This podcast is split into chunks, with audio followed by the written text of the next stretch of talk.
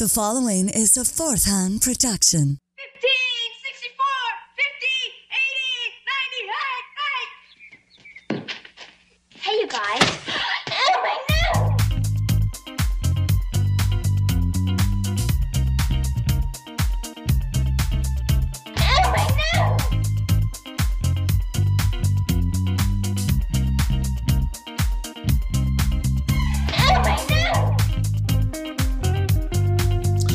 Welcome to a very Brady podcast. I am one of your hosts. My name is Jimmy.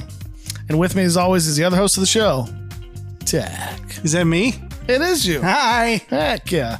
And on this podcast, we celebrate the iconic TV show, The Brady Bunch, as we break down the bunch one episode at a time. What we do, Tach, we take the episode, Uh, we break it down. yep. We think we see it correctly, only to squint and hold it close to our face before finally running into it with our bikes. I, I fucked that up. all for your all for your enjoyment. On today's episode, we look at season three, episode thirteen, entitled "The Not So Rose-Colored Glasses." If you haven't watched the episode, please feel free to stop the podcast and go watch it before continuing. You don't have to, but it might make it a hell of a lot more funny if you do. The Brady Bunch is available to stream on Hulu, CBS All Access, and Amazon Prime. So how goes it? Ah, you dig? I'm all right. How are you? Pretty good, fine as wine, kind of chatty. You know what I mean? Right. And we are together again. We are in the same room. So- yeah. Um. That I meant that too. Oh, we're in because I'm sa- married, man. right. To, oh, Megan. Right. Why do you always say that? Why do you always have You to throw that always shit in my remind me. face? That you're with her. Her. Megan. Anywho, um, happy Saturday. Yes, happy Saturday. Happy Saturday. So what's going on? What's new? Is that a new Um, laptop you got there? It is a new laptop. I got Cool. there. Anyway, here's what's going on. and it's really neat. Like this is the the thing I was telling you about. Like when I want to like turn up the volume. I know it's cool. Isn't that Yeah, neat? cool, cool new. Anyways, MacBook that's Pro. neat. Cool. Yeah, I have an old MacBook Pro, 2013. I do too. I got a 2014. Mine's not that old. Always wanting to one up me. You have to Yeah. one up me. don't How's you? that iPad? It's good. Yeah. It's a new iPad. It's good. Huh. I don't remember what gen it is. I totally forgot. But it's the newest one. Just came out. Oh, can't remember what gen it is, but it's the newest one that came out. Funny how that works. What was the iPad Air something 2020. So Oh, okay. it's like it's like one of the best ones that came out. Good thing you don't have one of those tech guru channels where you review stuff. I know. but it, oh god, what the hell was that? What was that? But That was an Eric sound right there. but but it's not. Oh, god, I can't even talk. It makes it sound like we're old men and we don't know what we're We do, talking yeah, about. yeah, yeah. But we do. We're like extremely tech savvy. We know all this shit. Yeah. So it sounds like I got one of them iPad things. You know. you know this one can go online, Jimmy. You know that, right? Wait, it's got the internet? it's got the internet on it. I don't see no wire plugged into it, Tach. No, you can get to the internet with them uh, with them no wires things. I, I didn't even hear you go doo, doo, doo, doo, doo. bing, bing, bing. It's got that uh, Y tide thing. White tide?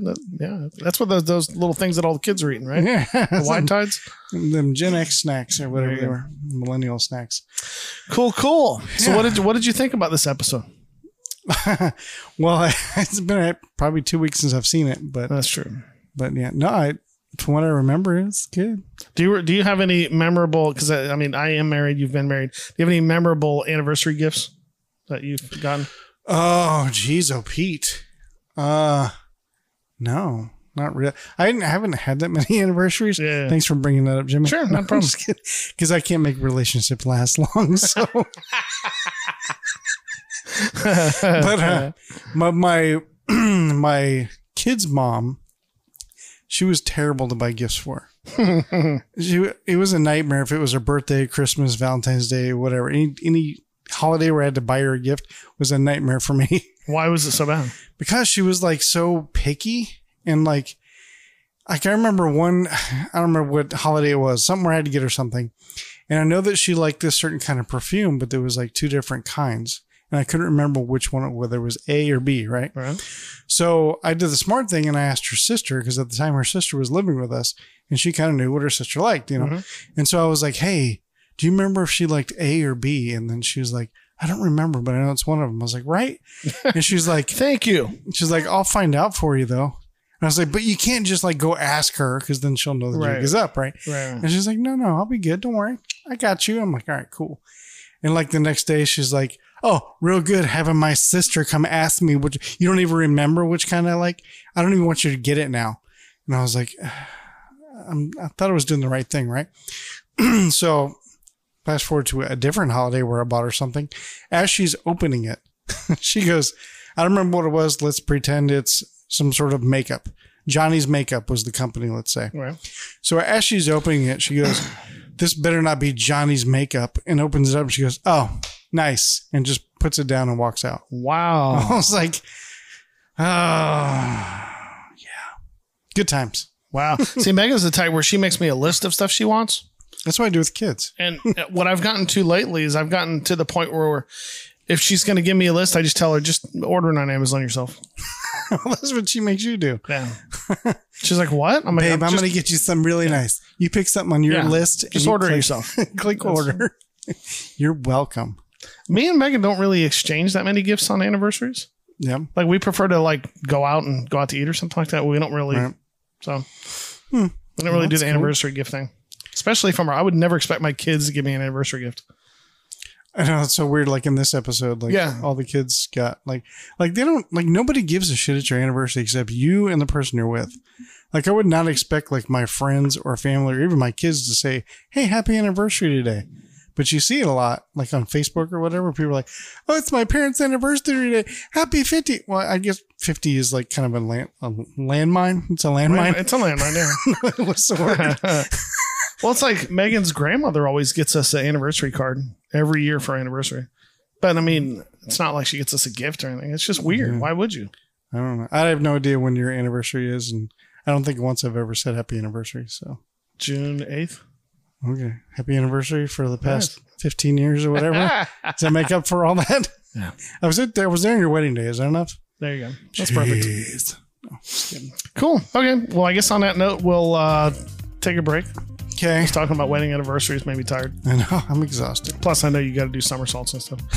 So, um, now it's somersaults. I'm done So- with the backflips now.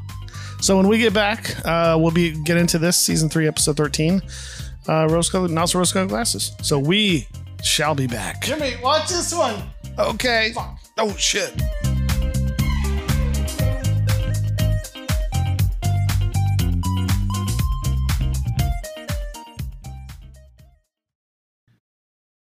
Hello, listeners of Random Other Podcast.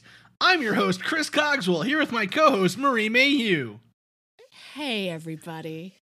If you like podcasts like whatever podcast this is, then come listen to the Mad Scientist Podcast, a weekly show on the history, philosophy, and hard science between fringe and paranormal claims. Marie, what are some topics we've covered in the past?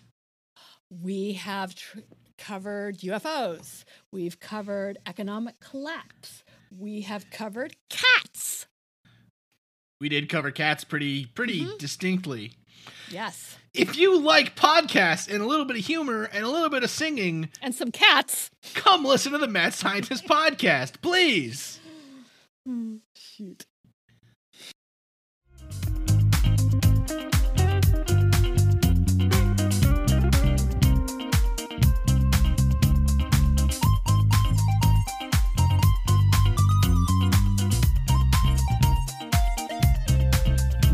And we are back. All right. Okay, we have the Brady Bunch, season three, episode 13, entitled The Not So Rose Colored Glasses. Let's get into this Tach, shall we? Okay. Facts about the episode. It first aired December 24th, 1971. This was a Christmas Eve episode. Nothing at all to do with Christmas. Strange. Written by Bruce Howard. Directed by Leslie H. Martinson. Hmm.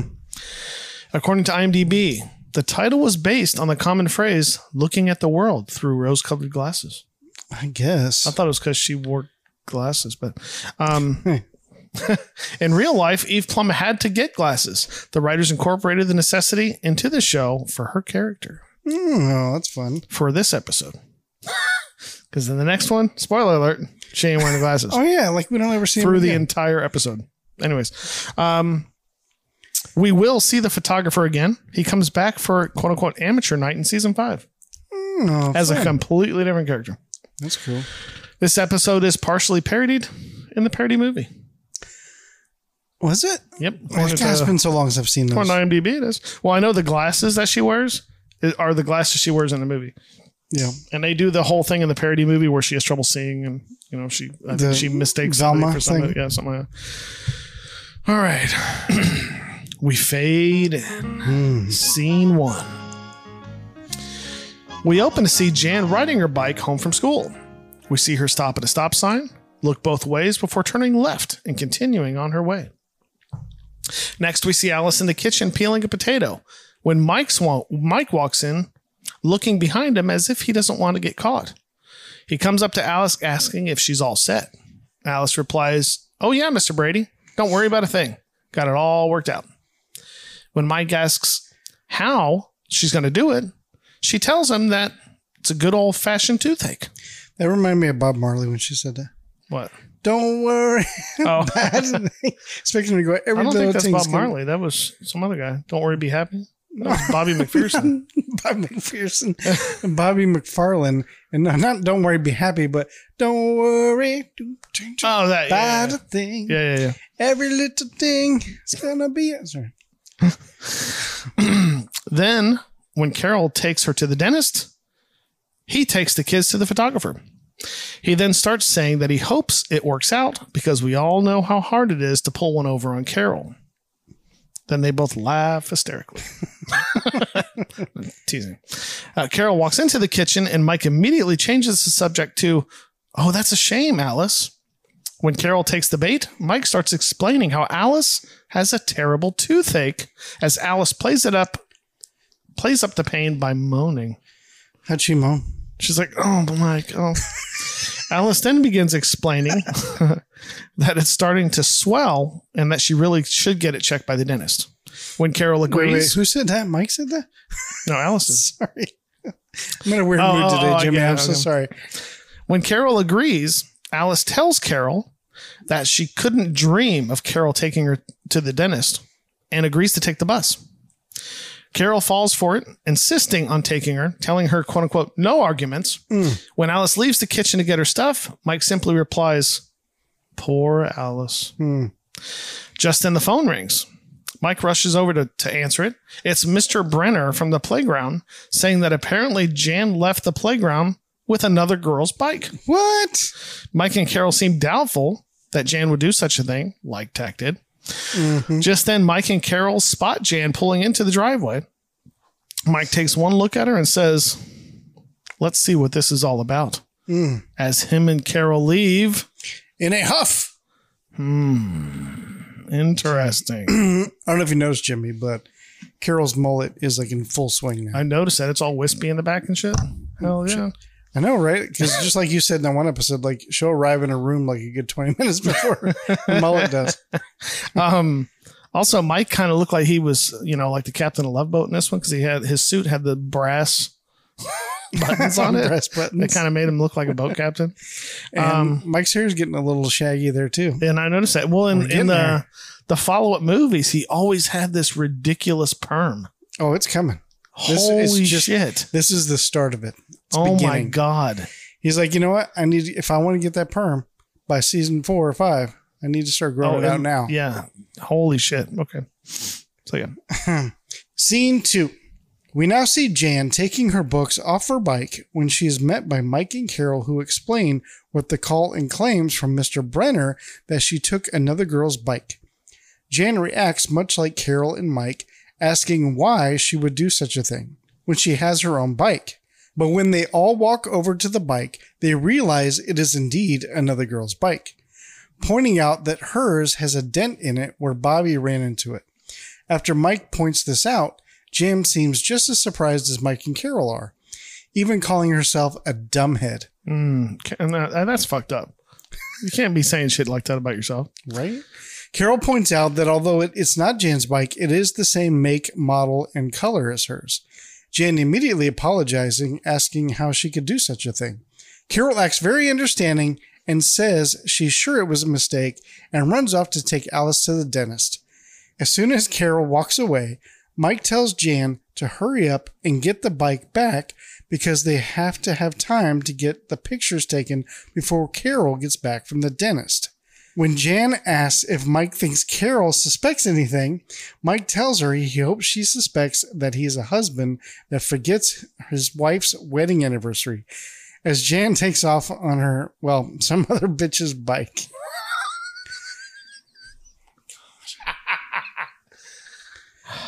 oh, man. I like what you're doing. What's that? I like what you're doing. You're foreshadowing that Jan needs glasses. Is that what I did there? By yeah, by that what I did? pretending like you can't read. I like that. That's a good one. Um, Well, first of all, it's completely edited, so the listeners hear me say it perfectly. But I totally fumbled through that whole fucking paragraph. that's good though. That's I like that. I, Um, I don't know why I just have trouble reading today, and I am wearing glasses in this episode, which is unusual. Mike, uh, Mike couldn't drive her. Why? Well, Mike couldn't drive Alice Yeah, to the he- dentist. No, no. Um, Jan to drop off the bike. What's the point? It's not that He's far. got he's got to put the kids in the car anyways. I guess, but but all the kids and a bike. No, yeah, I don't know. Um, yeah, why is it? How is he going to fit all the kids in that convertible? Um, this has been a mystery since the very first episode. Hmm. Very first episode, they all go to this hotel for a vacation because it's their wedding night. All of them fit in just the convertible, Wow. and Alice and the dog, and Okay. Fluffy the cat. Um, but yeah, it would give it it would give him an excuse to get all the kids in the car to leave, I guess. Um, but what's funny is we all know that if this was one of the boys, yeah, Carol would have fucking ground him. ground him. Yeah. Should have been if they would have said, "But mom, it's a mistake. I'm having trouble my my eyes. I think I need glasses." It should be like, "No, fuck that. You're grounded because you stole some little asshole's bike." Right, glass just smashes, fucking Exactly, whatever. Dude, Jan's collar was fucking crazy pointy as fuck. Did you see it? Yeah, it was yeah, like devil horns, but like pointing down. It was yeah. fucking amazing. That's awesome. It was awesome. Scene three. We now see Mike and Alice in the living room. Mike is examining Alice's jaw, telling that if he didn't know better, he would think she's really had a swollen jaw. That's when Alice reveals that she has gum in her mouth oh. as she Oh, blows a bubble, which pops on her face just as Carol is walking down the stairs. she's a little trickster. Yeah, right. Alice quickly tucks the gum into her jaw, but when Carol finally gets to them, she immediately notices something funny, saying, That's funny. Hmm. I thought the swelling was on the other side. Ooh. But before she can ask too many questions, Mike rushes them out the door. Mike tells them to take all the time they need. Alice says the way her tooth is feeling, it could take hours or even all afternoon. As soon as they leave, Mike calls for the kids, who all come down dressed up and ready to go. Mike rushes them out the door as Greg is heard saying he'll pull the car around. Hmm. Carol couldn't smell gum. Like that was like fucking grape gum that she was chewing. Yeah. She she couldn't smell that shit. She just literally just blew a bubble before she got up in her face. Carol's Um, not as attuned to bullshit like Mike is. Yeah, that's true. Well, I don't know. She noticed that it was in the wrong side of the jaw. That's true. Um, but also Alice is gonna go through like paying for X-rays and shit. the fuck? I have that note later because because I thought it was just a thing, but then later she's she's at the dentist. Yeah. Like she like what does she do? Like yeah, because Carol's there, like in the waiting room, so she has to be called back to the room. yeah. And what does she do when she goes back? like, Can we just sit here and talk? Why couldn't she think of something else? Like, I need a dress for the fucking maid prom that's coming up, and I need to go buy a dress. So let's go search in the mall for like hours. Imagine if Sam was at the dentist that day. And Sam, yeah, and Sam somehow found out that Alice was there and didn't really need a dentist appointment. That she was just back there bullshit with the dentist, and then you'd have a whole side plot of Sam wanting to kick the dentist's ass because Alice is just back there like fucking around with the dentist. Shows up with like a hatchet and shit Yeah, because he's a butcher, Jimmy. Oh, okay. I wasn't sure the got that butcher of Clinton Avenue or whatever. Right. Clinton Way. I don't know. Mm-hmm. Scene four. We are now at the photo session and we see a very pretentious photographer with what looks like an old glass plate camera. Yeah, I have a note about that later. When Mike tells him it looks pretty good to him, the photographer asserts his dominance over Mike, telling him, perhaps an amateur, Mr. Brady, but not a Gregory Gay nerd. What? Is that what he says? Well, that's his name, Gregory Gaynard. But I just thought it would be funny to, to spell it out. Gregory Gaynard. Okay. That's his name. Gregory Gaynard. Okay. Perhaps to an amateur, Mr. Brady, but not to Gregory Gaynard. but just as he's about to take the photo and has everyone lined up and smiling, he has to stop because he forgot to put film in the camera.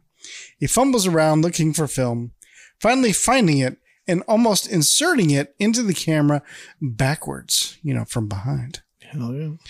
Once he finally has the camera loaded with film, he lines everyone up again. And just as he's about to take the photo, he stops again, deciding that he wants color instead.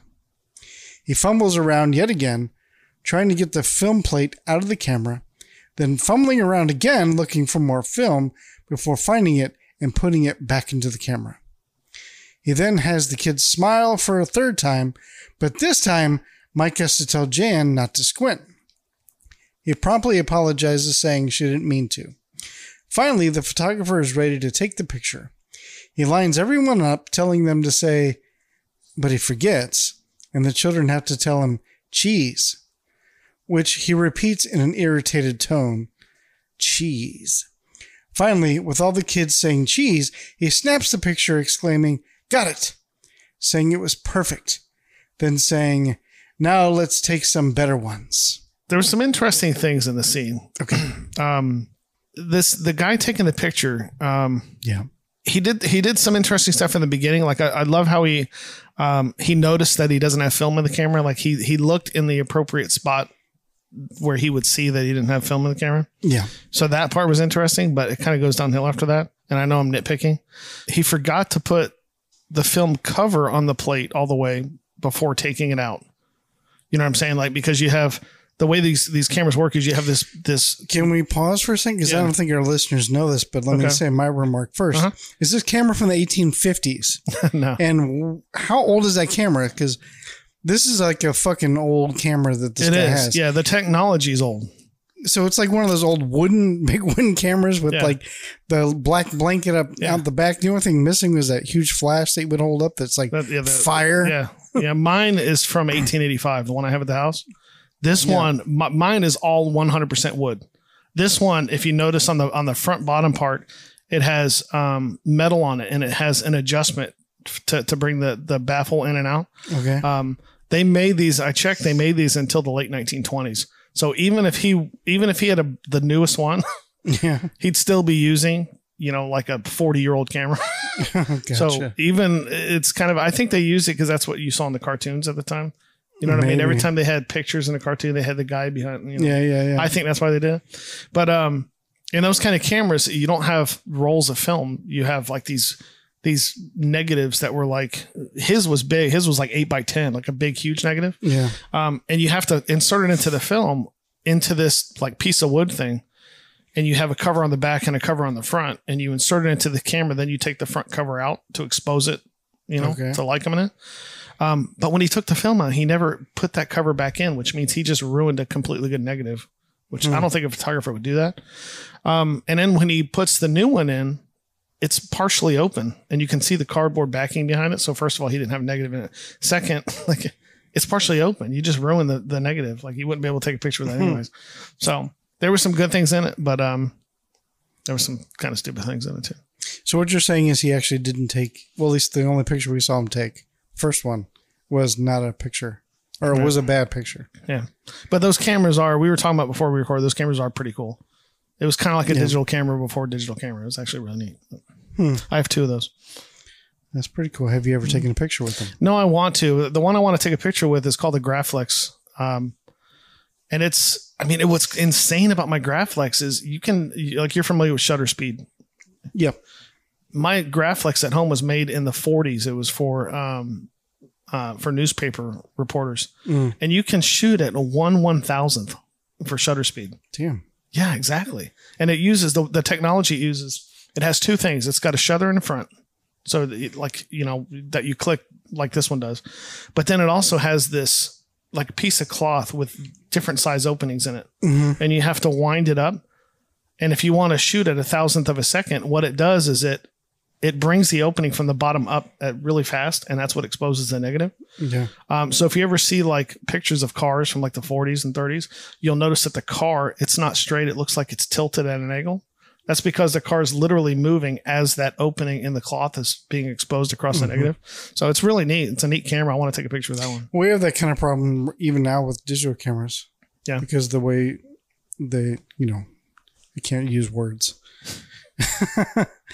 Because the way digital works, how it like interlacing or whatever. Yeah, you know what I'm talking about? Mm-hmm. And I even forgot what that's called. Like when you pan the camera really fast and you get that squ- Yeah, I can't remember what it's squiggly lines. I, Yeah, I can't remember. we really sound either. like we don't know anything about technology today. Yeah. but yeah, I like that camera, and I like I like some of the stuff he did, but it, the Rolling details- shutter. Sorry. Rolling shutter. Rolling oh yeah, yeah. Well, that's why they call it rolling shutter because the shutter on Yeah. my Graflex is literally a rolling shutter. Gotcha. That's literally what it's called. So Yeah. Okay. Fuck. Scene five. We now see the photographer sorting through his equipment with the kids in the background looking at the lights. Mike is asking when he will get the pictures. The photographer tells him that he'll get the proofs in the morning, but quickly changes it to Tuesday and then Wednesday. He then tells Mike with the frame he picked out should be ready in about four to five days.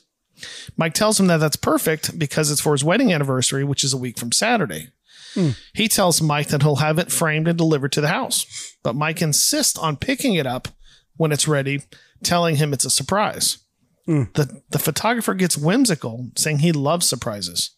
Hmm. Mike then tells the kids that they have to go because they have to beat Carol back to the house. Seeing all the kids leave, the photographer compliments Mike, saying how fine his kids look, then asks how long he's been married. Mike, without thinking, replies, three years, and then walks out, leaving the photographer confused, saying, Three years, six kids. Everything today is rush, rush, rush. I didn't think Rush. Yeah, Rush was a band back then. Oh, Were they a band back then? I don't think they were. I don't know, I, know the drummer just died. He did. Yeah. I don't know his name, but okay. Why the fuck were the kids fucking with the lights? I don't know. Did that bother you as much as it It bothered did, me? yeah. Well, as a photographer, it, Yeah. it bothered me a lot. Yeah, because I have some of those umbrellas and they're pretty fragile. Well, you've used them. Hmm. You know what I'm talking about. They're Yeah. very fragile. Um, that's a pretty fast turnaround. That's impressive. Granted, it's only Is one it? photo, but yeah, Well, I mean, because he has to, develop it. develop it. What, it takes a few hours, right? That's and then true. yeah. put it in framing, which well, he would have to enlarge it too. okay. So he'd have to develop it. Even Gray can do that. Huh. for black and white, not for color. Well, true. But uh, my uh, my first wife, Mm-hmm. she took phot- photography in college, and uh, this is back before digital. That was actually before I was real. Well, I was into taking pictures, but I wasn't really into photography yet. So Yeah. yeah, she's like an OG Before- photographer. yeah, she before digital. and shit. Yeah, Yeah, she had to, she developed her own film. Yeah. and she even did like took pictures of me, right? And I still have the picture somewhere.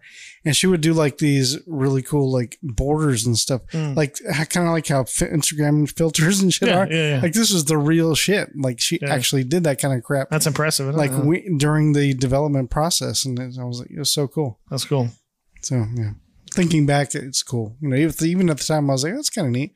But now thinking back, going, holy shit, there's Yeah. filters for that now. Yeah, right. Yeah. Anyway, scene six. Back at the Brady residence, we see Mike coming home from work with his briefcase in hand. Carol greets him, asking how everything was at the office.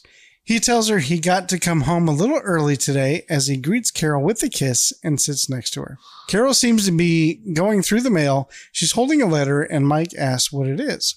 Carol explains that it's a letter from Jan's teacher, Miss Den- Denoff. Denhoff. Oh, er, God, I really can't read today. It's like phonetic. right. Mrs. Denhoff. Apparently, Jan's grades have been falling off. Mike reads the note out loud, saying, lacking energy and having trouble concentrating. Then replies with a, huh. Well, that's not like Jan. Carol agrees, saying she's always been a good student. and then Mike said, uh, You think? I just said that. Why did the teacher not call? Um, I don't know. Because Because- this is 1971. They call about fucking carnival attractions, like having to build that shit themselves. They call because they need fucking costumes for plays.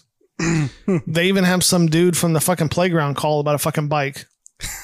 But the teacher doesn't have the decency to call about the kids' grades.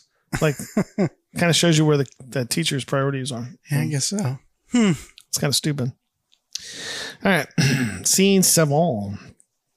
Carol and Mike have sat Jan down in the den and is talking to her about the letter, but decides to let her read it for herself. Jan takes it nervously and stares at it for a moment before slowly. Mo- Sorry, I spelled stares S T A I R S. Sorry, that's just funny. Ah, but decides to let her read it for herself. Jan, ta- Jan takes it nervously and stares at it for a moment before slowly moving it closer and closer to her face and squinting.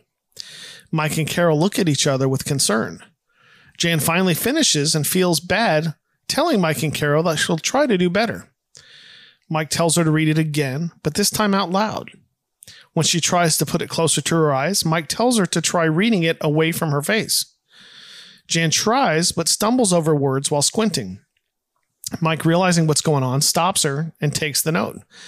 Carol asks her where she sits in Mrs. Denhoff's class. Jan tells her in the back.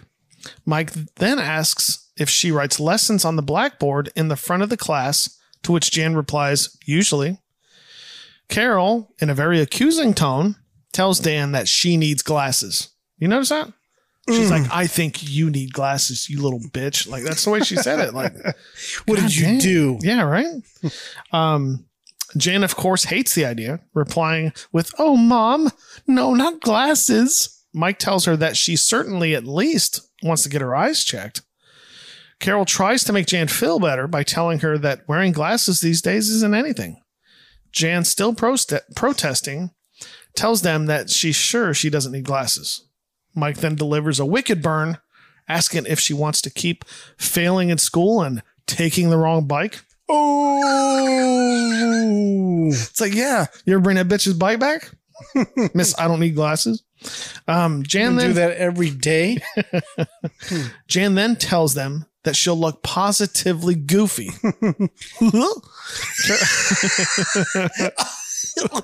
Marcia, Marcia, Marcia.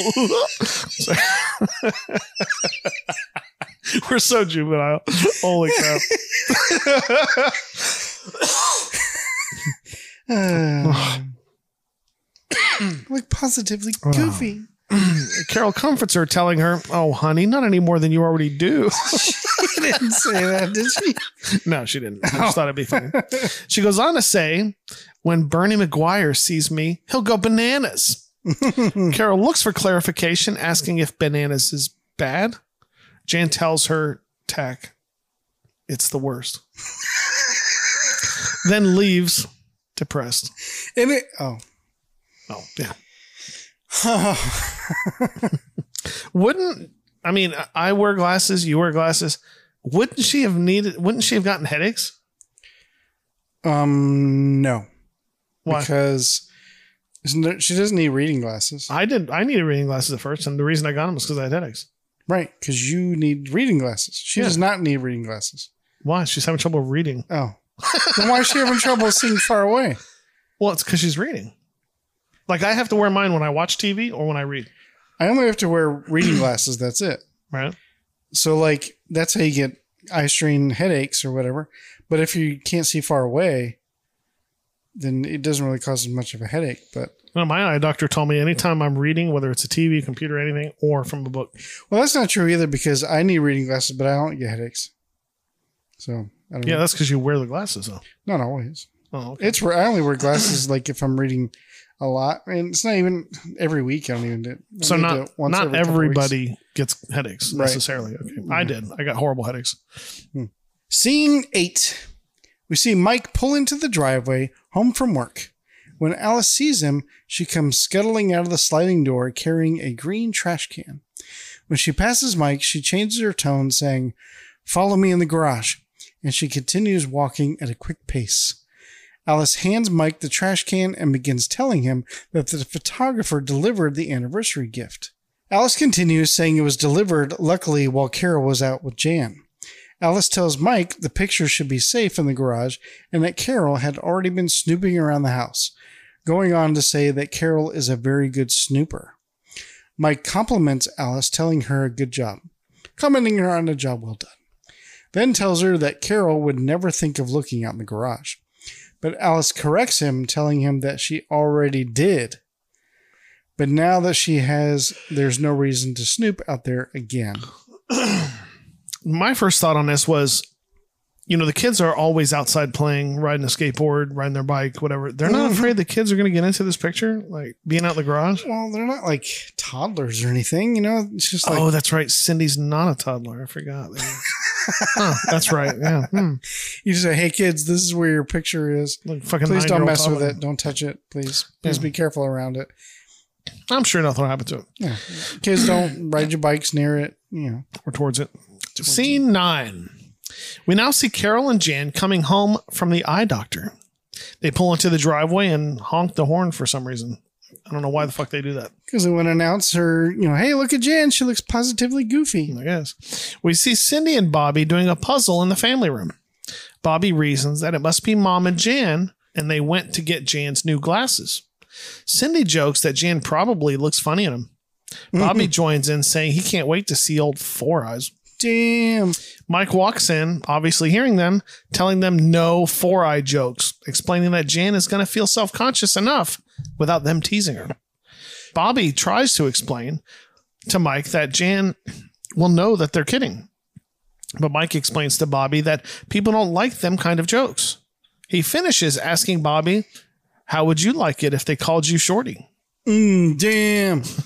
Bobby's call that shit out. Or how would they like how would you like it, Cindy, if they called you a fucking toddler? Bobby tells Mike that he wouldn't care.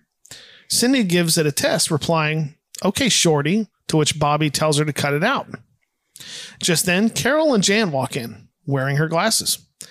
Mike immediately notices with excitement, telling Jan that they look great, even telling her that the frames are beautiful. Hmm. he then encourages the kids to join in with a right kids. Cindy and Bobby join in saying, Yeah, terrific. Jan sees through it, but accepts the compliment, simply saying, Thanks. Carol tries to add to the encouragement by explaining that her preteen daughter picked out her glasses all by herself. Not She be did. That's where like Mike like gets puts his hands on his Yeah. knees. He goes, "You did? That's right. Oh, look at you, all grown hmm. up." not belittling Jan in any way. Mike continues. Mike continues perhaps too long with the excitement, saying how the glasses are perfect and really suit her. Carol then gestures to a gift wrapped box, telling Mike that she wants to show him the towels that were on sale today. yeah, wait, wait. She got towels at the store. yeah. And And she gift wrapped them. She paid extra for that shit. Yep. So he's like, "You want this gift wrap?" She's like, "Fuck yeah." She don't give a shit. I'm fucking, I'm fucking My husband's getting me that, so they're going to be gift wrapped. I'm Carol fucking Brady. Hell yeah, she is. You know, they're like, "Ugh, this is Carol. She needs these shit gift wrapped. She fucking wants. like, it's not even Christmas time. Like, I don't know. She just, she gets that shit done. If she could, she'd get her fucking groceries gift wrap. Jesus. Well, at least you won't do it again later. Yeah, nah. Cindy and Bobby are left simply staring at Jan and her new glasses. Jan, sensing the awkwardness, breaks the silence, telling them to just say it that she looks like a drip. but Bobby tells her that they look neat, to which Cindy echoes, Yeah, neat. Jan, actually getting encouraged by the insistence, asks, Do you really think they're okay? Cindy tells her that they make her look smart. Bobby agrees, saying, like a school teacher. but this makes Jan feel self conscious once again. She explains that she wanted glasses that made her look groovy. Hmm. Bobby insists that they do make her look groovy. Cindy then has to open her mouth, saying, Yeah, we're not saying this just because dad told us not to. Fucking Cindy.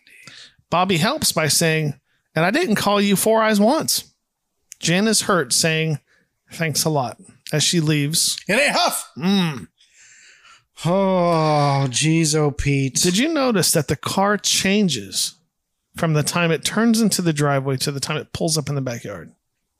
You know, I didn't notice that. Because the car that turns into the driveway does not have any kind of chrome trim down the side, but does have chrome trim around the windows, right? The one that pulls into the driveway has chrome trim down the center line of the car going down the side and no chrome trim around the windows whatsoever. So his car is either a transformer or it's Christine. Hmm. But Also- I do. Oh no, go ahead. Also, since when does Jan care what her little siblings think? Since like always, like what is there an example where you, Well, no, but like if you were Jan's age, like I'm assuming 12, 13, Mhm. would you really give a shit what your nine year old siblings think? trying to think? Like she should really be worried about kids at school, right? Like why would you Well, we already know that's a fact because when the whole like getting the yeah, like Jerry Maguire, or whatever the kid's name is. no no where she when she got the wig and all that 'cause Exactly, she didn't yeah. want to look like her sisters. But she never give a shit about her siblings because I think her siblings even said, "Oh yeah, it's kind of goofy," but she didn't give a shit because she wanted to impress kids at school. it's true, true. So why does she care now? Um, So we got the pointy ass collar again. I noticed. yeah, It's Pretty awesome. And she got glasses already? Like, you gotta wait for that shit. in about an hour. Oh, shit. I forgot about that. Yeah, but I don't think that was available. I don't think so either. But scene 10. We are now in the family room to find nosy ass Carol snoop, snooping around. But just a, just a heads up, Carol had really irritated me in this scene, Yeah. and it comes across in these notes. So I apologize now. All right. So I'm going to be reading as Jimmy was Yeah. thinking. Yes. I will start again. We're now in the family room to find nosy ass Carol snooping around again.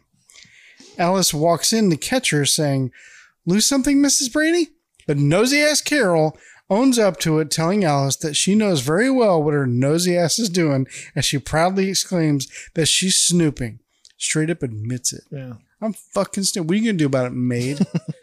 Carol then begins pleading her case, telling Alice that she knows she got him an anniversary present and she knows he got her an anniversary present and she knows it's got to be somewhere in this house. She then rudely points the finger at Alice, saying she bets she was in on it. Alice exaggeratedly acts offended with a me? Carol seeing this isn't working, softens her tone, saying, now she's trying to do good cop back. Exactly, yeah. She's like, come on, Alice. We go way back. You know what I'm saying? come on. Give me a little hint, just a little taste. Alice thinks for a moment before saying, let me put it this way, Mrs. Brady. Roses are red, violets are blue. Mr. Brady'd bean me if I told you. like he'd fucking beat me, and he's done it before. Yeah. Just then, Jan comes walking through the living room in time to hear Carol saying, I thought we were friends. I'm not asking you to tell me exactly, but but is cut off by Alice simply saying, Nope. And like Carol also was like taking her earrings out and shit. Yeah. Right. As Carol is begging like a child to Alice, we see Jan taking her glasses out of her purse and putting them on before finally calling to Carol, telling her that she's going to the library. Carol tells her it's fine and is and not to be too long because dinner will be ready soon. Dude, I fucking hate Carol. she is such a fucking It's child. obvious. Holy shit, she's such a fucking child. I mean, first of all, she doesn't fucking work. She has a fucking maid, and she's upset because fucking she can't rob Mike of the chance of giving her the fucking gift herself and seeing her reaction. Like I fucking hate Carol. Right. So the way listeners, this is for you. So the way we we have a shared note that we write all of our notes in, and we write the synopsis, and then we write our little comments in underneath each paragraph under each scene. And Jimmy has his, which is highlighted in red. I have mine that are pink. And so under my note, I put, why is Carol snooping for gifts? And Jimmy writes it down because she's a fucking bitch. He, like, it's not for us to be talking to each other. like, he adds on to my note, like, answers my question. Like, don't even bother asking. It's because she's a bitch. Like my notes literally say, I hate Carol She's such a fucking child. She doesn't work. She has a fucking maid, Oh, and she's God. upset because she wants to rob Mike the chance of giving it to her himself and seeing her reaction. What a bitch! She actually says Alice isn't being fair. And my note says, "Why is Carol snooping for gifts?" She's a fucking bitch. he like answers my question. Uh, It's just so funny. God, I don't know why Carol irritated the fuck out of me in this scene. Because if one of the boys or the girls would do this, she would beat their ass if they were snooping around. Apparently, Alice would get beaten. Yeah. What was up with that? Yeah. Like, Alice is like, if I tell you, like, Michael hit me. it's like, what? And sometimes my, one time my daughter said that one time. is like, if I did that, Dad, you'd probably hit me, wouldn't you? And I'm like, when have I ever hit you? Like, what?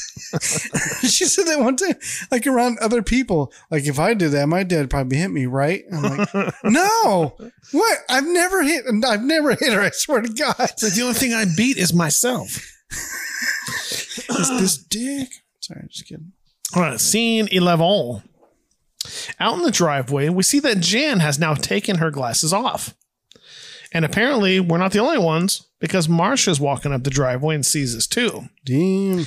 Jan finally puts her kickstand up, gets on her bike, and starts to leave. But just as she's about to leave, Marcia plays mom and stops Jan, asking her where her glasses are. Hmm. To which Jan replies, In my purse. Hmm. Marcia follows. I, I thought it would be funny if Jan was like, Oh, I'm sorry, I didn't see you. I just thought that'd be a funny little side thing. Anyways, Marcia follows that by asking, Why aren't you wearing them? Jan nervously explains, Well, I'm meeting Bernie McGuire at the library. Marcia, not seeing the point, simply says, So? Mm. Jan, Jan opens up further, explaining to Marcia that Bernie hasn't seen her new glasses and he's not going to if she can help it. Marcia, again playing parent, explains to Jan that mom and dad said she was supposed to wear the glasses. Jan glances at the house to make sure they're not being seen or heard, then turns back to Marcia, insisting that she will when she really needs him. You all right over there? Yeah, sorry, burping while I'm trying to talk. Marcia takes a breath, thinks, then finally tells Jan, I think you're being dumb, but they're, they're your eyes. Mm. Jan finally rides off on her bike with a chow to Marcia's surprise, which echoes it with chow. She just called her like a bitch. She's like, chow, Yeah. have some dog chow. Yeah, right. Marcia is a bitch, is my note here. Why? Where are your glasses? Mom and dad said. You know. I thought you were a Jan fan. What's that? I thought you were a Jan fan. I am. So But I didn't, I didn't think that was a bitch move. I didn't think so. I don't think so either, but apparently I I, can tell did. by your note. I apparently I thought so when I watched it. So Um, yeah, I, my note says, "Well, you know what? You know, Marcia knows what it's like to have glasses." but Jan does bring up a good point. Um, they are reading glasses, mhm. so I mean, I I could see the argument. Okay, if they're reading glasses, they you know they could get broken if you're trying to, especially if you're brand new and she's not used to them. They could actually cause problems with her trying to ride a bike wearing the glasses. You well, yeah, why, I would never tell somebody wear your reading glasses while you're riding exactly. a bike. Yeah, so I could see an argument to not wear them, but Doesn't make any sense. no. Scene 12. we now see Greg in the garage spending five minutes sweeping up the same very small leaf pile. He finally sees Jan coming up the driveway without her glasses on and squinting. And guess what she's heading right towards and can't see it, Jimmy? What? The portrait. Oh no. Greg runs over and first checks on Jan to make sure she's all right. Wait, I, I guess I skipped the whole thing. I was tired last night. This is when I was half asleep, so sorry about that. All right, so she's riding towards it. Right. And then I know you do a good impression of this, and I'm going to give you that opportunity. So she's riding towards it, Right. squinting. Greg sees her riding mm-hmm. right towards the portrait and says, Jan, no. Jan, stop. Jan, put the brakes on quick, or you'll run into. It. Yeah, and then it happened. Yeah. It was like eight minutes. it was. like- yeah, yeah. He had plenty of time to stop it, but Right. He could have literally walked over there, picked up the portrait, moved it out of the way, made a sandwich. it would have looked like the Flash, you know, because she was running so slow. Anyways, Anyway, so uh, Greg runs over and first checks on Jan to make sure she's all right, to which she is. Jan says she thinks she just misjudged the distance. Greg immediately hones in on Jan not wearing her glasses. She doesn't answer, but turns to see if her bike is okay. When she looks the direction of her bike, both her and Greg realize at the same time that the portrait is ruined. Oh, man. Jane immediately starts to cry, which she should. She should. Realizing what she did, Greg, being the supportive big brother, comforts her, saying, Boy, now you've done it. Look what that you was did, you little jerk. Oh, that's funny. He's like, boy, you've done it. Like, Mm-mm. dick. Um, yeah, I put on there. Good thing Greg has fast reflexes and went to stop her. um, but also, if you notice, right behind where the picture was, there's lockable closets, like with a padlock on it. Isn't there like a table right there too? They could have just put it up on the But I mean, he could have easily put it in the locked closet right. and just had the keys on him all the time. And that way, Carol never, it would have been impossible for her to find it. That's true. so as she's riding the bike towards the camera, wearing a very short skirt, we get yet again panty shots. And my question here also is why how can you have trouble seeing distances? Like like she couldn't see a distance, so you had trouble judging distance with with without I- glasses. For me, I could see a I could see an argument that the brown paper that the picture was wrapped up with was similar in color to whatever the background was painted. The wall. Yeah, that's the only thing I could think of is It's that still maybe the it- wall coming right. that's true. Yeah, yeah, yeah. She if the picture wasn't there, she would have ran into the wall. Yeah. And so, but she couldn't see that judge distance, but she could see that the picture was ruined.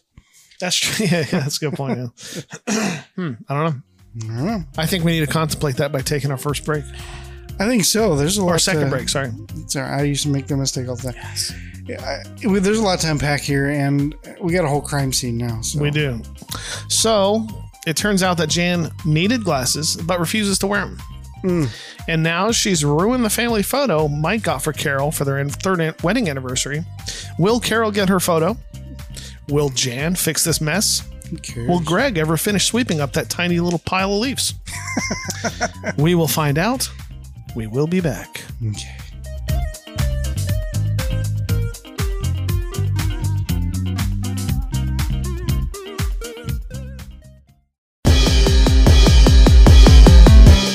Fan of movies? Or comics? Or video games?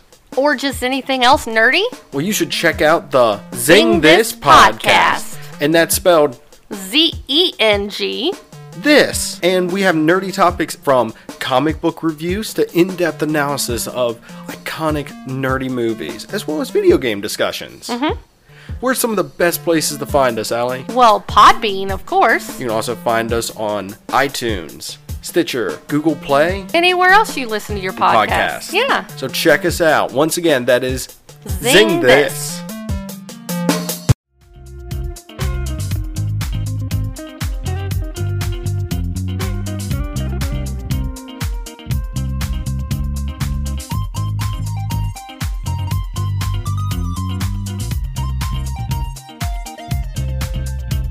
And we are back. All right. That was a good break.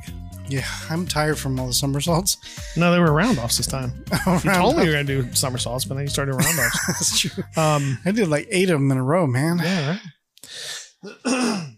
so, when Yeah. me and you were in school, you never wore glasses. No, I don't never wear glasses either. How? But how would you have felt if you had to wear glasses? Like, would that have bothered you? no, No. What about braces?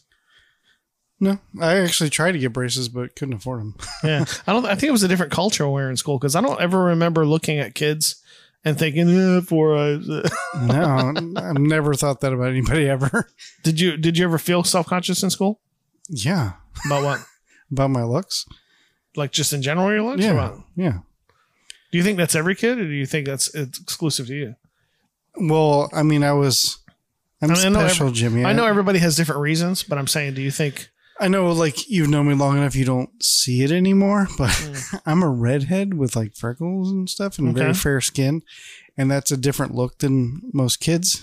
and uh, so I got picked on a lot about that. So yeah. I was always self conscious because I, we've been friends a long time. You may not see this anymore, you can say your head. but I yeah, I have a very enlo- a very large head. I would never have noticed it had you never pointed that out. I um when I was in third grade, oh this guy um Tim Greer Yeah, I remember. um, looked at me one day and he goes, well, actually, that's not true. Tony Green looked at me and he goes, Man, you got a big head. It's almost like your head's too big for your body. It's third grade, I was really small, but my head is as big as it is now. yeah. Um, and then Tim goes, Yeah, it almost looks like a little watermelon sitting on your shoulders. Hmm. And then they both start laughing. They're like, Oh, watermelon head. ah." So in elementary school, third, fourth, and fifth grade, they called me watermelon head. Did that Um, bother you? It was embarrassing and So, what's the name of your YouTube channel? melon head. Couldn't bother you too much. Yeah, exactly. No, um, and in middle school, I graduated to um, um, Melonhead, yeah. and then in high school, I graduated to just Melon. And people by that by high school, I had grown into my head. Well, I And- mean, you said all these nicknames, but I never once heard anybody ever call you that Oh, they called you. me all everybody that I went to elementary school with called me Melon, Gotcha. and it got to the point where I actually had a teacher call me Melon once Hmm. because everybody in the class was calling me Melon. And they're like, "Is that your nickname? You just go by Melon?" I'm like, "I don't care, whatever." So hi- That's why I continued. yeah. People just said uh, it's actually pronounced Jimmy. Yeah. So, So when I when I finally moved to Illinois, that's when the melon thing stopped. But every once in a while, when I'm around Tim Greer, you'll hear him say, "Ah, melon." Or I have heard Tim say that before. Yeah. Yeah. So that's that was kind of that made me self conscious. Hmm. Okay, so you ready to get back into this? Let's get back into it. Okay. So when we left off, I don't have anything written. Um, when we left off, you don't, do uh-uh. so when we left off, uh, Jan needed glasses. Um, refused to wear them. Um, she crashed the bike into the family photo and ruined the family photo. Mm. And um, so now that's happening. So that happened. So let's get back into this. All right. Scene 13. Up in the master bedroom, we see Carol snooping yet again like a fucking child. Oh, jeez. She looks in the closet with no luck, then moves her attention to the dresser when Mike walks in. Mike catches her red-handed and suggests maybe the maybe it's in the closet. Carol tries to play it cool, asking maybe what's in the closet. Mm. Uh, but Mike knows and simply says, "Whatever it is you're looking for." Hmm. But Carol lies her mullet off, saying she was looking for her blue sweater. She crosses over to another dresser, and in the second drawer, she finds her blue sweater with excitement. Mike asks if she's going to wear it in the house, because if so, she'll be a little warm. Hmm. But she continues to lie to her husband, saying maybe he's warm, but she's chilly. Hmm. Mike leaves, chuckling, saying he'll see her downstairs. Carol is left frustrated. Web of lies. Carol. My my note says, "I'm glad it got ruined because she doesn't deserve it." like what got wrong? oh, picture. the picture. Yep. She's I like a fucking he- child. So Mike's like, I'll see you downstairs. Yeah. Yeah. For a spank, a beating. exactly. Alice just had hers. Scene 14. In the boys' room, Greg and the boys are trying the hardest to fix the frame, but have determined the glue will never hold the frame together. We see Jan entering, asking how it's going, to which Greg simply replies, No good. But asks Jan if she got a hold of the photographer. Jan says she did, but he's still just as mixed up as he was when he took the picture, and now he can't find the negative. Mm. God, isn't that like a thing you have to do as a photographer? What? Find the negative? Just hold on to it for maybe a short amount of time? Depends.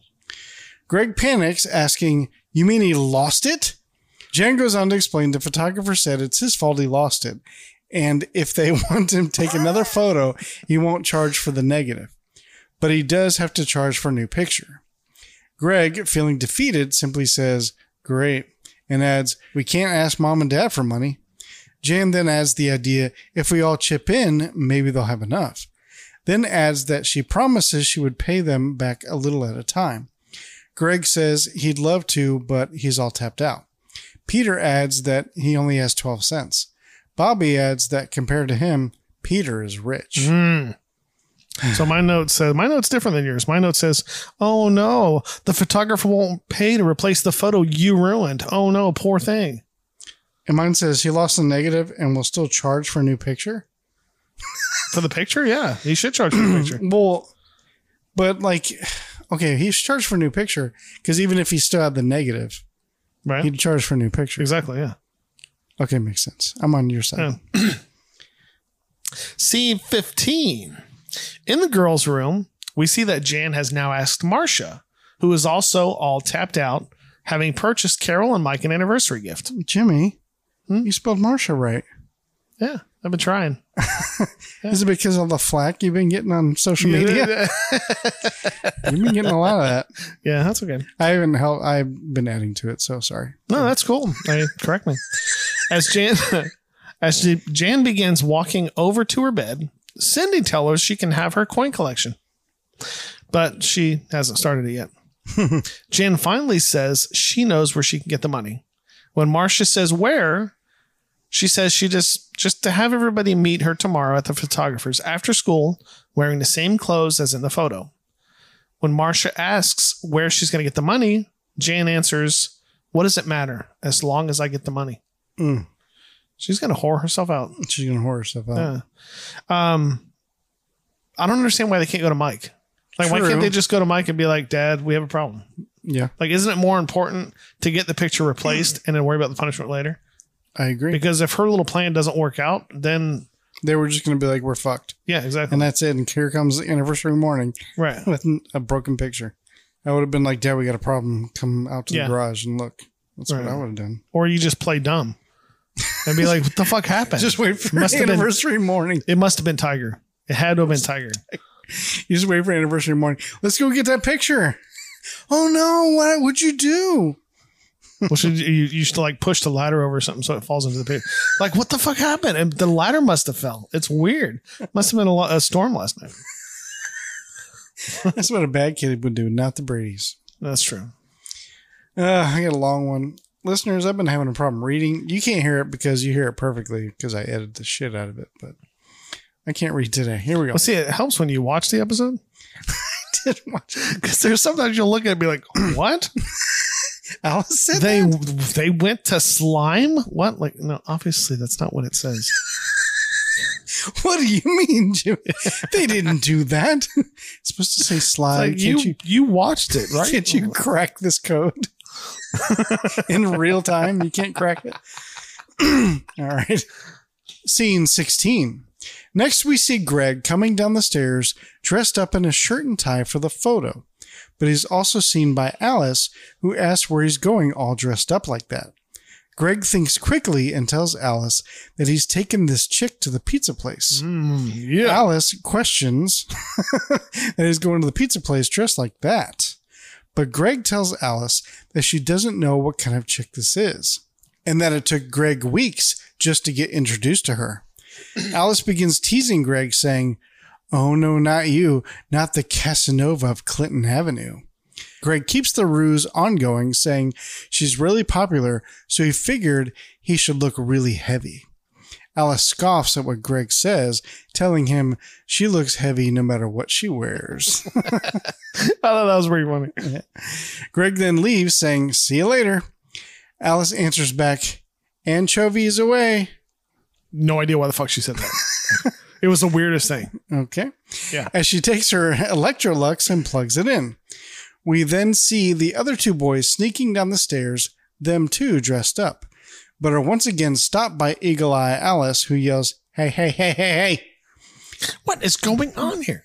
Alice comes over asking where they think they're going in their new clothes. Peter thinks quickly and comes up with, uh, out to play. Bobby follows his lead, adding, yeah, out to play. Alice questions it, asking, since when do they play all dressed up like that? Peter begins to explain that his play clothes are clean and the dress clothes are kind of dirty, and they didn't want to get their play clothes dirty. That way, Alice won't have to wash the play clothes. Alice goes back to her vacuum after saying, I detect some fancy footwork here. As Alice begins to vacuum, we see the girls sneak down the stairs behind her, who successfully get past eagle eyed Alice. They run to the door and open it just in time to see Carol coming in the front door, who comments, Wow, don't we look pretty? Marcia then begins trying to cover up, explaining how kids today wear jeans and they thought it would be fun to get all dressed up like they're going to a party. The girls rush out saying they don't want to be late, leaving Carol confused. Confused Carol then goes over to Alice, whining like a fucking baby, asking why the girls are all dressed up.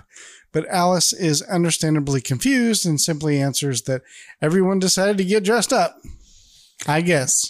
Anchovies away. What the fuck? I don't know. Um, I feel like uh, any other episode uh, that they would tell Alice, like they would just say, "Oh, we fucked up the picture. You know, we got to get it done." Yeah. You know what I mean? Right. I don't know why they're not in this picture or this in this episode. I don't understand why they're not just telling Alice because Alice is usually on their side. Mhm. Alice will go out of her way to lie to the parents about their own kids just to keep the kids out of trouble. You know what I mean? So I don't understand why they won't go to her. Um, but also, in case I haven't said it, Carol is a fucking child. um, and holy shit, their ties are huge. I did notice that, Jimmy. Thank you for pointing that out. Holy shit. Bobby's tie was at least a foot wide. It was, yeah. Um, and Bobby's collar goes all the way to his shoulders, like literally to his shoulders. Um, um, and why the fuck does Carol get everything gift wrapped?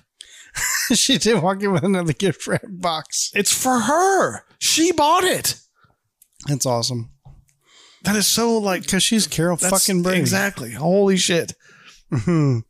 If you read my note, why can't they just tell Alice? Oh, did you say? Oh, I didn't even notice that.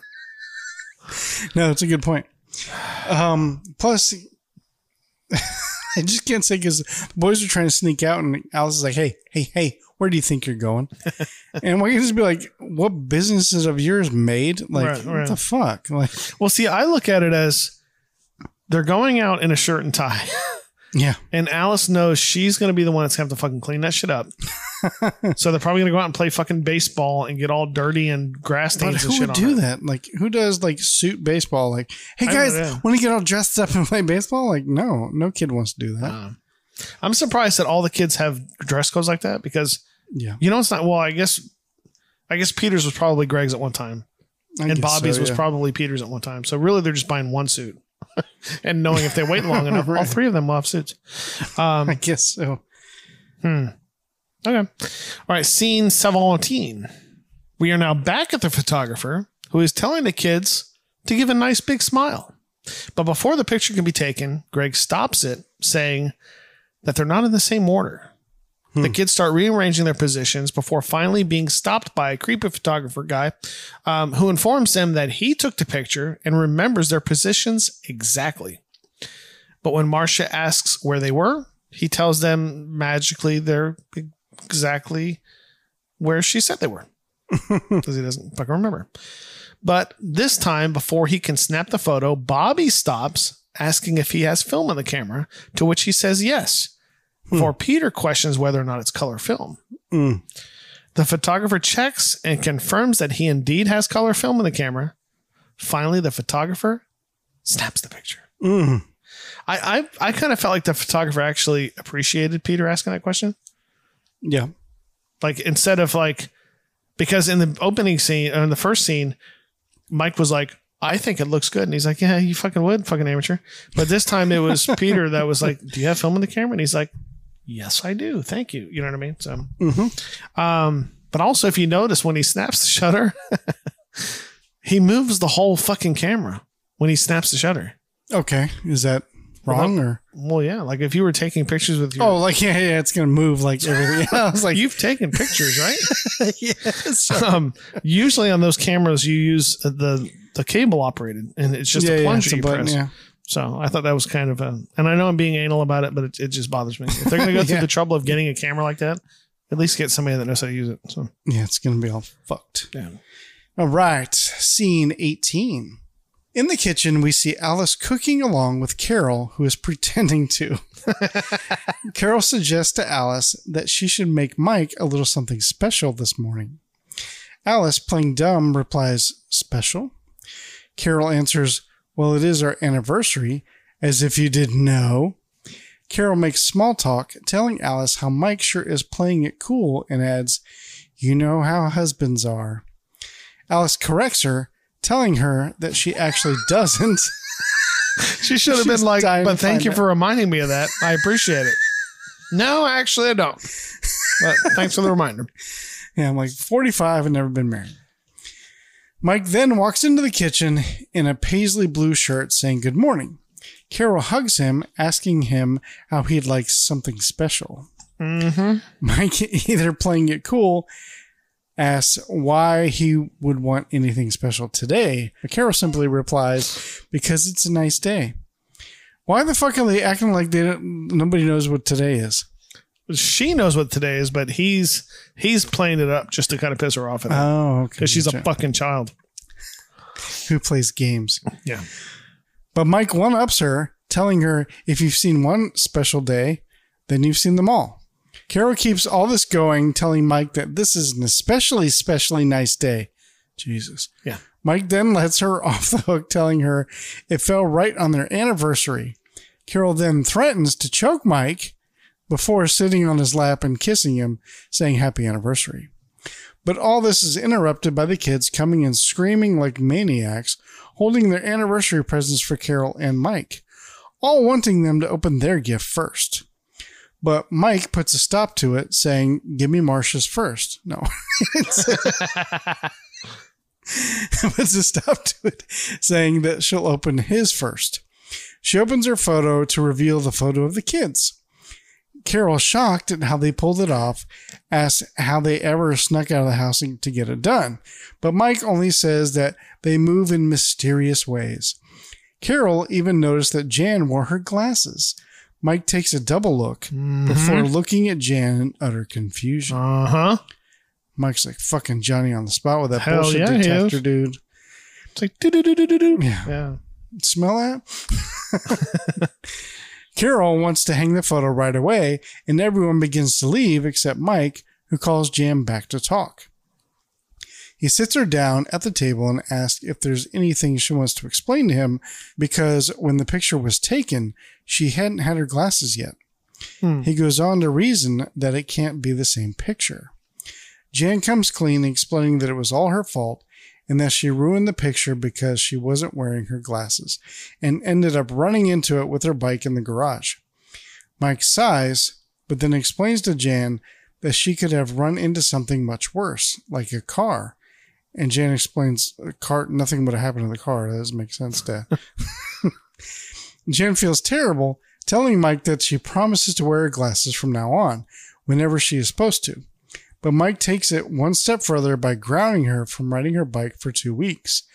Jan pleads, asking for something else, saying he can't ground her from riding her bike. But Mike corrects her, saying that indeed he can. Mm-hmm. But the Jan again is like, no, you can't. Because she explains that she doesn't have a bike anymore. She sold it to pay for the photograph. Mm. Mike feels bad, saying it's punishment enough, and even says they may be able to find a way to buy the bike back. Jan offers to sell her glasses, but Mike doesn't fall for it, and they both just laugh. um, so Mike's like, maybe we can buy the bike back. Right. No, no, you can't. Like, whoever bought the bike like wanted a bike. You know, So so Jan's getting a new bike out of this. Is what you're saying.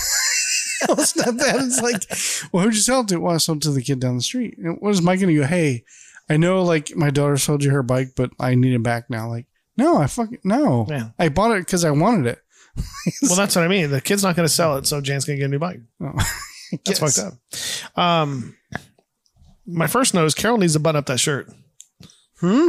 Carol needs to button up that shirt because when she leans over to kiss Mike or with, to choke Mike, Yeah, like you can see straight down her shirt. you can. Yeah. So, like, all up. So you can see down her shirt, Right. And then there's also panty shots in the same episode. Yeah.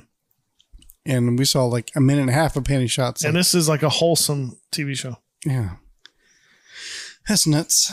Yeah. Um, also, you know, in the in the course of this this particular scene, you know, Carol kisses Mike, blah blah blah. All Yep. the kids come running in, everybody leaves. Yeah. You know, Carol and Jan sit there talking. They leave, leaving the fucking bacon cooking on the stove.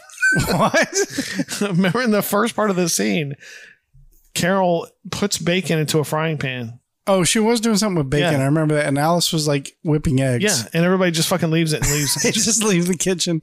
Well, what I found it confusing too is like they all had gifts that she didn't, nobody opened. well, another thing is that that stove looks like a gas powered stove, and it obviously wasn't on. So maybe she's just maybe she thinks she's cooking. She probably thinks she's cooking. No, no, no. The blue flames. No, the blue flames means it's broken. You have to turn it all the way over to Oh, no. oh do, you, do you see the flames? I don't. That's because it's hot. It's really so hot. hot that you can't see it. it's good. You're doing a good job. exactly. So yeah. Um, I think uh, my note says, I think I should make you something special this morning. Alice? What? Is that like a sexual thing I wrote, maybe? Maybe well, knowing you probably. I think I should make you something special this. Oh, no, it was like, I think I should make you something special. And then it's like, Alice, make him something special. You know, it's like Alice is doing it. Well, it's funny because she's like, I thought I should make Mike something special, and Alice is just like, okay, Yeah, go ahead, Mrs. Brady. cereal maybe. that's that what you can make him? You're going to like decorate flowers? Exactly. Um, scene 19. In the master bedroom, we see Mike hanging Carol's new picture right above the dresser, with Carol and Alice helping Mike straighten the photo. Hmm. Carol admires the pho- photo, rhetorically asking Alice, Isn't that a nice photo? Alice explains that it's better than the one she got her dental x-rays. Oh, yeah. When Carol when Carol when Carol took Alice, she was just kidding. But the dentist found three cavities. They all laugh. So Alice really fucking went to the dentist. She did, yeah. She really sat down and had procedures done. Yeah. She goes way above and beyond for this fucking family. Well, I hope the family paid for the dentist. I hope Allison had to pay for it. Right. Because they do make a reference in it. They she says, Well, if I'm gonna make it to my dentist. Yeah. So obviously she makes it sound like she goes to a different dentist than Carol and Mike does. So I really hope that she didn't have to pay for this dental appointment. So assuming Mike has her un- under some sort of coverage, like Right. dental coverage. Right. So they made her go to one that's outside her network. Right. so she had to pay out of pocket. and probably and didn't even need to go to the dentist. Right. Well, apparently she did, but like she had. So she goes on vacations for these people that she doesn't want to go on, Right. boats that she doesn't want to be on because she gets Right. sick, and literally is sick the whole time, Right. and tells them, "I don't want to go," but still has to go. Now, she, hey, I got an idea, Alice. I need you to get Carol out of the house for a while. Why don't you go to the dentist and get work done? Well, you know, it was like, oh, sure, Mr. Brady, we can go shopping. I've been wanting to go shopping and look at your dress anyways. No, fuck that. No, no, no. You got to pretend like you have a like a sore tooth and go to the fucking dentist. Are you sure there's not something a little less painful I could do? something a little less frightening than maybe going to the dentist? It's like, well, no, Mr. Brady, I really do need another dress. No, fuck that. Fuck paying twenty dollars for a dress. We're gonna pay hundred dollars for the dentist. I already made you an appointment. Yeah.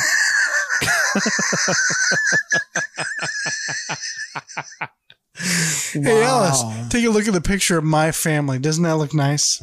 Don't you wish you had one of those? Yeah. You know what it's like to have a husband, right? Where's your picture? Oh, that's right. It's an X-ray. Well, this going to cost you out of pocket, isn't it? Hmm, shit. See, your dress wouldn't have told you you had cavities, would it? No, it would not have.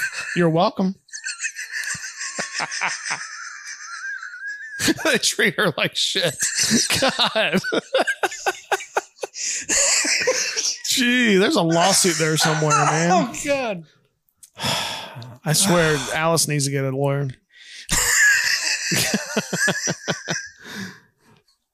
She's like talking to Carol, like, hey, where's HR at? HR? We don't have, I'm fucking HR. We got a problem with Okay. And that's the end of the episode. That's the end of the episode. All right. All right. God. Wow. So Carol's a queen and Alice is a fucking piece of shit peasant. Yeah. And and Carol's a fucking child. Oh my Just wanted God. to say that. Shocking. Yeah. So Jimmy Klein, Yes. I have some reviews to read, Oh, rate and reviews to read from Apple Podcasts. Okay. What? Why? Why? Don't don't worry. What's the problem? I just get nervous. And once again, listeners, he really does. He has no clue what I'm about to read. So, All it says on the note is Tach reads reviews. yep. I got three of them to read.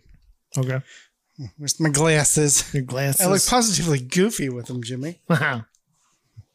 With your BCGs. hmm So the first one is from our good pal Mendy. Mendy. So Hope she's still running. right. So her subject is nostalgic fun. Five stars. And her name on here is Mendy, Mendy, Mendy. Like Marcia, Marcia, Marcia. Oh yeah. So she says, I re- oh, now I can't read it. I recently found this podcast and so happy I did! Exclamation. Nice. Good. I'm a lifelong Brady fan who grew up watching it in reruns after school. I have found myself watching the show a lot this past year to take my mind off all the horrible things going on around us. Mm-hmm. I love the irreverent approach the hosts take and enjoy the formats of going through the episode scene by scene and commenting on all the details. I'm jumping around in the episodes and listening to my favorites first. That's cool. I continue to be amused on many occasions. I find myself giggling out loud. Thanks for this much needed diversion from real life. Stay groovy, she says. We will stay groovy, Mendy. Oh, Mindy, we will was- stay groovy. That was so nice, Mindy. I appreciate that. I like, yeah, I like getting those. Those, Yeah. those make me feel nice. You know, to kind of take people away from Oh, all yeah, the of course, bullshit yeah. going on. You know. Yeah. All right, this next one is from Pat Kinney. Pat Kinney. Five stars, Jimmy. Oh shit. And the subject says, "Just love the show." Nice. I'm in my mid 20s, and my brother and I watched the show growing up and still watch it to this day. It's the only show we can agree on watching. Okay. I have the complete box set of the 50th edition. Nice. I just started listening to the podcast, and a lot of things that you guys say on here, especially about Alice, lol, makes so much sense. well, Pat, if you, you heard what we just said, we just talked about some more Alice shit, and Yeah. I feel bad for her so much. Seriously, yeah. And uh, Pat, I remember she had also written us that email. Yes, Yeah. yes. So that's really cool. So the last one is a five star one too. Very nice. It says "Good show" is the subject. Okay. It's by Rannon K and K. Don't know who that is. I don't know. And uh, the comment says, "Good." That's it. Oh, oh. I was sitting there staring at that like, go on. Go on. And and that's it. Very nice. And that's the end of the reviews. That's the end of the reviews. That's cool. Good. I'm glad we can, you know, not take away the world's problems, but make people forget about them a little bit at least. And you can too. I'm sorry. That's from a show we did. Um, that's cool. Good. Yeah. See, we're we're not getting as much negative shit lately. No. Which is nice. Well, I'm reading everything. That's I'm- because I'm we listen. We listen to what the negative people have to say. That's right. It's just a shame if they don't listen anymore because we're we're taking we're taking the changes and we're applying them, and it would be a shame if they don't. Yeah, they're like, this show sucks. Never listen to it again. And then on the next episode, we're like, hey, thanks for the input. I think we will change it. right, right. And, well, hopefully they come back eventually. and Be like, holy shit, they actually changed. they Wow. listen to me. Yeah. So, yes, you want to do our disclaimer? For show. I don't know why I just closed my iPad. No idea. All right. So we had fun here today. Don't be offended. We do love a show. We're not sexist or racist. Nope. Uh, we'd like to personally thank our producers from Patreon. Uh huh. Without you, this absolutely, positively could not be possible. Mm-hmm. Um, and a special uh, thank you to the newest producers, Mendy and is that Pepe? yeah. Mendy and Pepe. Mendy and Pepe, you guys rock. Yes. And to the um, the OG, oh no, we're going to call them the OPs, The OPs, the original OPs. patrons, the original patrons. Yeah, is a Ginny and Jim. Ginny and Jim. Yeah, Sure. you guys will forever be known as the OPs. Hell yeah. So we thank you guys too. Uh, it's, I was telling Tach off, you know, recording that it's it's very humbling having you guys support us. So we do thank you. Indeed. So with that, your homework assignments, if you choose to accept them, Mm-hmm. check out the website www.averybradypodcast.com. hmm And do like uh, Mindy did. Do a rate and review on Apple Podcasts or Podchaser or Castbox. Tell two friends about the show, or if you don't like the show, tell two enemies. Uh huh. And you can send an email to the show. Let us know some stuff at a very Brady podcast at gmail.com. Join the Facebook group and join in the conversation and the fun. And if you'd like to be a producer, check out the Patreon at patreon.com forward slash a very Brady podcast. And on that, like uh, the Patreon, that we we kind of redid some of the levels. Yeah, of the tiers. Um, yeah. and then like smoke and mirrors. Um, you know, we we had had the Patreon set up for a long time. Um, and it, it's it goes back to this all being very humbling. Uh, with it's almost like me and Tach. It's almost like it was an afterthought. We never thought anybody would would like the show so much that they'd want to support us. You know what I mean? So we we just kind of put the Patreon together. Tach put it together, um, and then we just kind of let it sit sit for a while. Uh, so we've gone back through. Tach's gone back through and redid a lot of the Patreon stuff. So now, uh, you know, there's different levels. You get different things, different merchandise, stuff like that. yeah, there's uh, all the tiers. I think except for one, you get merch from us. So exactly. Yeah. like one you get a shirt, you know, and another one you get like a mug or something, and then the biggest one you actually get all the merch, Right. You know, kind of spread out throughout the year. Every three months you get a new piece of merch, Yeah. so that's kind of neat. So it's kind of neat. I, I'm actually. I hate to say, it, I'm kind of thinking about doing this. I, just- I know, want, like I want the merchandise. I do too. So that's kind of cool. Um, I'll check out our Instagram at a very Brady podcast. Uh huh. And you can follow us on Facebook on the like page, and that's where you get real time updates on what's going on. Because I may be late putting an episode out, like this one might be late. I don't know yet, but I'll let you know there. And go watch the Brady Bunch. And now Tach's going to tell you what the next episode is about. On the next episode of the Brady Bunch, on the next episode, season three, episode 14, entitled The Teeter Totter Caper. After not being invited to a wedding and helping the older kids, Bobby and Cindy are off to set a new teeter totter record. Nice. Yes. So that'll be interesting. Um, I guess that's about it, correct? That's it, man. okay. Well, this has been fun. It's been real. It's been real fun. Thanks for stopping by, everybody. Yes, sir. So I have been Jimmy, And I've been Tach. and this has been the Very Brady Podcast. And we'll see you on another Sunshine Day. keep smoking. Hey, thanks so much for stopping by and checking out the show. And come on back here for new episodes every Monday. Don't forget to subscribe to the show. Also on Apple Podcasts, please leave a rate and review. It helps the show out tremendously. Head on over to a verybradypodcast.com to check out past guests. And maybe you wonder what Jimmy and I look like, but you know, it's not as good as you think, so don't get too excited. And you can contact us at a very at gmail.com.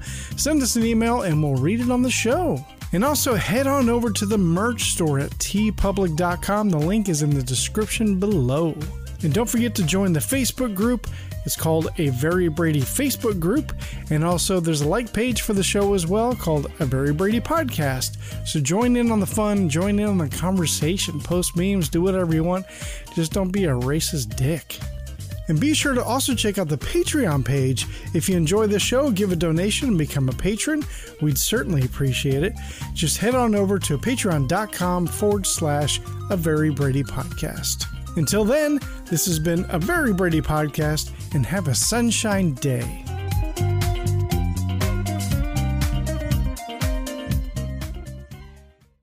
You've been listening to a fourth hand joint.